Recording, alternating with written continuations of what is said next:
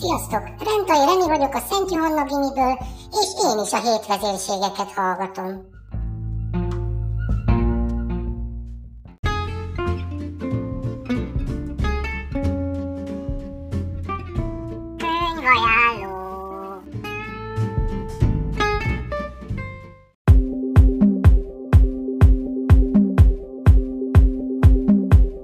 Zina vagyok, ja, azt te vagy. Szeretném bemutatni nektek. Jó, új, újra kezdtem. Sziasztok, Zina vagyok, szeretnétek bemutatni Szent Rügy, a Tyúk, akik repülésről álmodott című könyvet. Ez a könyv egy csirkéről szól, de valójában egy nőt takar, aki nagyon szeretne gyermeket szülni, viszont nem tud, mert minden próbálkozásnál elbetelt a gyermeke.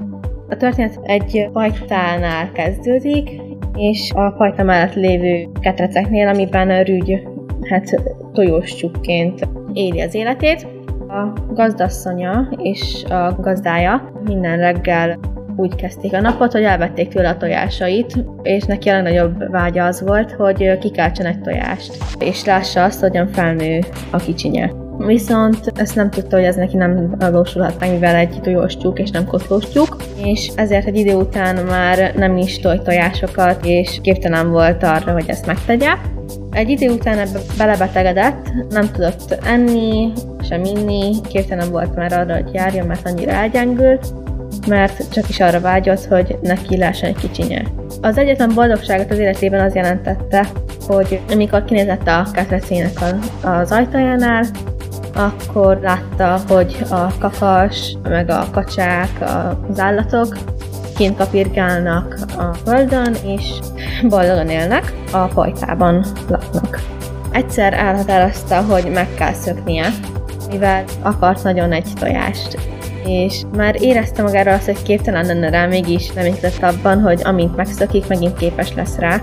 És egyszer ez a nap is következett, hogy neki esélye volt arra, hogy megszokjon, viszont akkor őt nem kiengedték a gazdái, hanem vitték egy ilyen halálgödörnek nevezett helyre, mert észrevették rajta a gazdái, hogy már képtelen arra, hogy tojást toljon, nincsen semmi haszna, és a húsa is sovány, szóval ételnek sem lenne jó, és ezért őt kiszelektálták a többi tyúk közül, és elvitték erre a gödörbe. Mielőtt ez megtörtént, észrevette, hogy egy vadkacsa szállt az udvarhoz, és a halálgödrénél ez a kacsa ott volt, amikor ott volt ellenségük a mennyit, vagy nem, nem, nem mennyit volt.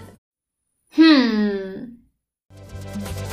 Valami állat. Ott volt egy ragadozó állat, igen, és a vadkacsa figyelmeztette arra, hogy meneküljön vagy meghal. Később visszamentek a fajtához, és a vadkacsa megkérte a fajta lakóit, hogy hadd maradjon itt addig, ameddig felépül, viszont nem engedték meg neki, mivel nyúzott volt, sovány és nagyon betegnek tűnő, és nagyon rossz indulatú volt a koszós tyúk, nem akarta befogadni, mert ő az egyetlen tyúk, aki a fajtában lehet és élhet. Később ugye kirakták a fajtából, már csak egy éjszakára hagyták ott, hogy kipihenje magát, és elküldték ugye. Később talált egy tojást egy tüskés bokorban, és azt elkezdte kikölteni, mivel nem volt ott senki sem. És később ezt a tojást ki is költötte. És most felolvasnék egy részletet. Egyszerre minden összeállt. Annak idején, mikor felfedezett a tüskebozótot, rettentő kiáltást hallott. Azt hitte, a vadkacsa volt, de szerint a fehér kacsa sikított. Hát ezért volt ott frissen a tojás, és azért jött oda csavargó is. A fehér kacsa tojását költöttem ki. Csavargó mindent tudott. Azt is, hogy mikor fog kikelni a csibe, azt is, hogy fel kell áldoznia magát, hogy a kicsi élhessen.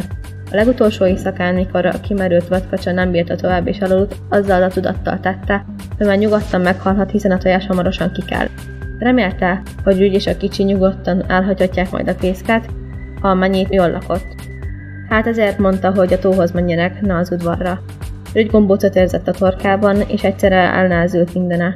Ezt a könyvet azoknak ajánlanám, akiket érdekel ez az ilyen valóságosabb történet, mivel itt, mint már mondtam, rügy, aki egy tyúk, egy nőt takar.